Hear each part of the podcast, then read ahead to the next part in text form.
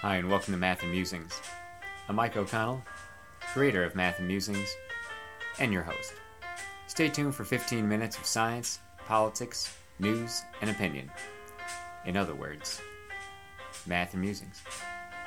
Today's date is Friday, June 10th, 2022, and this is Season 2, Episode number 23 of our program.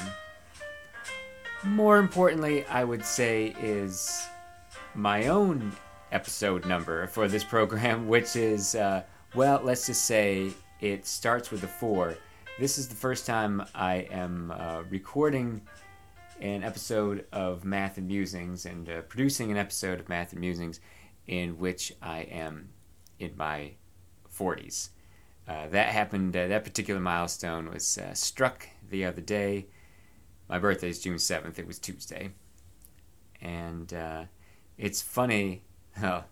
Funny in a way, I guess. Like, I'll be telling this story here. It's like, Mike, what'd you do on your 40th birthday? Well, I did the same thing every other suburban dad is doing around the time they're 40 years old. I took my kid to soccer practice. Like, Tuesday night is soccer, and it's like 40th birthday or no. Taking my kid to soccer practice, and I'm thinking back, what did I do on previous birthdays? I can pretty much remember what I've done on every birthday in my life. Actually, that's the curse of being me and having a really good memory. It's like, actually, I can remember what I've done every day of my life. That on my 30th birthday, I do remember where I went to dinner that evening, and this is a story I'll be telling for however many more decades I've got left. It's like, on my 30th birthday, I went to dinner at Hooters. On my 40th birthday, I took my kid to soccer practice. And that doesn't that just describe the path of and also you eventually become your dad, and oh yeah, that's pretty much it. Anyway, and now let the record show that it was not actually my 30th birthday. It was my last day of being in my 20s. It was June 6th, 2012, that I did go to Hooters for dinner, yes, true, and then also went to see the Binghamton Mets play the Harrisburg Senators at the Harrisburg Senators on... it's City Island, which is, I think that, I don't know what the field is called. It probably has some corporate name, or did, and has a different corporate name now. On City Island in Harrisburg, where the Susquehanna River flows, they say it's a mile wide and a foot deep. It's huge, right? In Binghamton, you could throw a rock across the Susquehanna River. In Harrisburg, it's very wide. I understand it's shallow. There are, I'm sure there's more than one island. At least one of them has a baseball park on it, and amusement park, street fair, carnival going on at City Island, or that's what I call it anyway. And if it has some other, either indigenous name or some other local name I'm unaware of, well, forgive me. That I saw my B-Mets, the team of my childhood, playing on the road at the Harrisburg Senators. This year, when I'm turning 40, now it was the day before my 30th birthday, we did on that day to make it, fit the schedule. Same thing we're doing this time, that I'm not going to a game on my birthday. I'm going, this is next Saturday, the 18th, when the Bowie Bay Sox, that's the closest I'm seeing the formerly B-Mets now, the Binghamton Rumble Ponies will be visiting the Bowie Bay Sox, that's Bowie, Maryland, just down the road from me, on the other side of D.C. I'm going to see the Binghamton Mets on the road again. And I like how these things bookend each other. That's going to be a theme of today's program, of how these things always come back. That on two consecutive birthdays in which my age ends in a 0. I guess that's one of the more foolish and inefficient ways I can describe this. that I would see the Binghamton AA Baseball Club on the road. What a bizarre way to celebrate a decade, right? Now, if you're wondering that my 20th birthday, yeah, that would have been great if I could say that I saw the B Mets on the road. No, I remember I played golf with my dad that day. I always end up mentioning my dad on every podcast.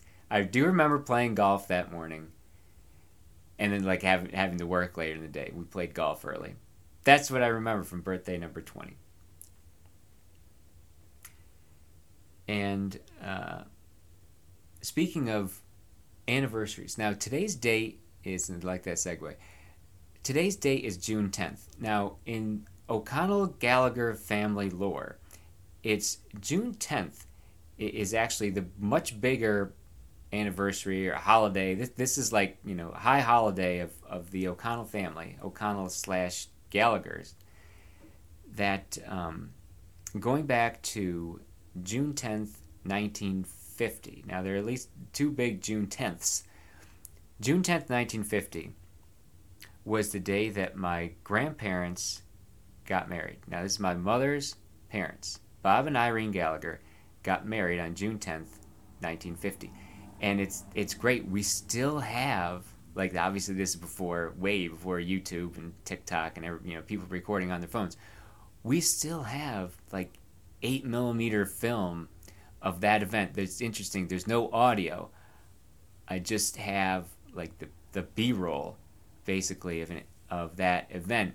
And it's interesting, like seeing not only my grandparents young, but now both of them were from big families. They each had 8 kids in their family. So I got a lot of aunts and uncles, really, you know, grand aunts and grand uncles, and a million cousins too, of course. Came later, as part of the, you know, baby boomer generation. My grandparents' generation, people that I only knew like in their 70s and 80s, to see them like in their 20s and 30s, like to see them young in this video from 1950. It's pretty cool. And as I said, that's Bob and Irene Gallagher, who met at the Polish Hall. Now, this is another place that's gone through a few different name changes in Binghamton. To me, it's just the Polish Hall in the first ward of Binghamton. They met there in November of 1947. 1947. So flash forward 70 plus years. It is the place where, until recently, this was my son's most recent trip to Binghamton, got to see the Blue Velvet Dance Band, my old band, play a show at that very social hall 7 decades plus later, and got to meet a lot of my friends that evening, and was there with me and his mom and his grandmother in the place where her parents had met so many years before. And that location, Polish Hall in Binghamton, that has been that's been the source and the location of quite a number of O'Connell/Gallagher family parties. Now you're wondering, like, well, why are O'Connell's and Gallagher's meeting at the, you know, the Polish Center? Shouldn't they be meeting at the Irish Center? Well, yeah, we did that too. Hibernian's Hall, we've been there a lot also. But my grandmother, Nay Irene Orzelik, was I don't know if she's an official member there or what, but her parents were from Poland, and this was a Polish girl marrying an Irish boy in 1950, this June 10th. So, June 10th, 1950, they get married. It was June 10th, 2000, which was also a Saturday, happened to be a Saturday, my grandparents' 50th wedding anniversary. And this was one of, basically, of like a couple of, I'm going to put family reunion in quotes, because it was for their 50th anniversary. But really, it was like a family reunion. We only had 2 of these. It was that one, and then a few years later, my grandfather turned 80. We had another get-together. But that 50th wedding anniversary they had at what was then the Heritage Country Club, on the same property that, going by a different name a few years later, 10 years later to be exact, I got married, that, you know, there's always some good luck in those things. In 2010, when I got married, in 2000, it's amazing how all these things line up. My grandparents' wedding anniversary, 50. I had just turned 18 a couple days before, and I was about to graduate from high school, like in a couple weeks. That was my senior year of high school. And in fact, the day that I graduated from high school, like literally the day of this ceremony, the day I wore the cap and gown that gave me the diploma, that was my parents' wedding anniversary, of all things. So you see how all these things line up. And I'll spend a whole other episode talking about Bob and Irene Gallagher someday. They really were members of the greatest generation. I mean, my grandpa, who I got to know, he lived until 2005. Classic, like, grew up during the Depression, very poor, you know, working in the coal mines when he was a kid, and you know, graduates from high school in 1941, moves up to Binghamton to get a job in a factory making war materials. Well, that didn't last long because, you know, he gets drafted and goes into the army, serves in Europe in 1943, 44, 45. About to be shipped off in the Pacific, and then war's over, gets to come home. Has, you know, meets the girl at the Polish Hall. They get married. They have 3 kids, and my mom and my 2 uncles, her younger brothers, and has a job as a school teacher, same job as I have now. Does that for, well, actually sold insurance for a while and a couple other jobs, and, you know, was a teacher for a few decades, and retires. Never makes $1 million or becomes super famous or anything like that, but, like, lives a solid American life. And 3 kids, 3 grandkids. I was the youngest. Grows up, you know, doting grandfather upon his children in a comfortable retirement. He lived the ideal 20th century American life, and was one of my idols growing up. Like, was my idol later in life. Like, I realized this later in life, and I've talked about this before, and this is one of the themes that, you know, when you're a kid, your idols are like baseball players and musicians, and I could name a few, like Frank Sinatra and Joe DiMaggio and Hugh Hefner, Ronald Reagan, like, people from that are famous, right? And these are the people who are your idols when you're a kid and maybe still in your 20s. And then you realize, well, wait a minute, no, these are not people I should idolize. I don't even know these people, you know? My idols became people like my grandfather or my dad, who I actually did know and got to see on a daily basis. If I'm going to emulate anyone, it should be them. I kind of already was becoming my dad anyway. I figured, like, well, you know, maybe get a little of my grandfather in there too for a little balance.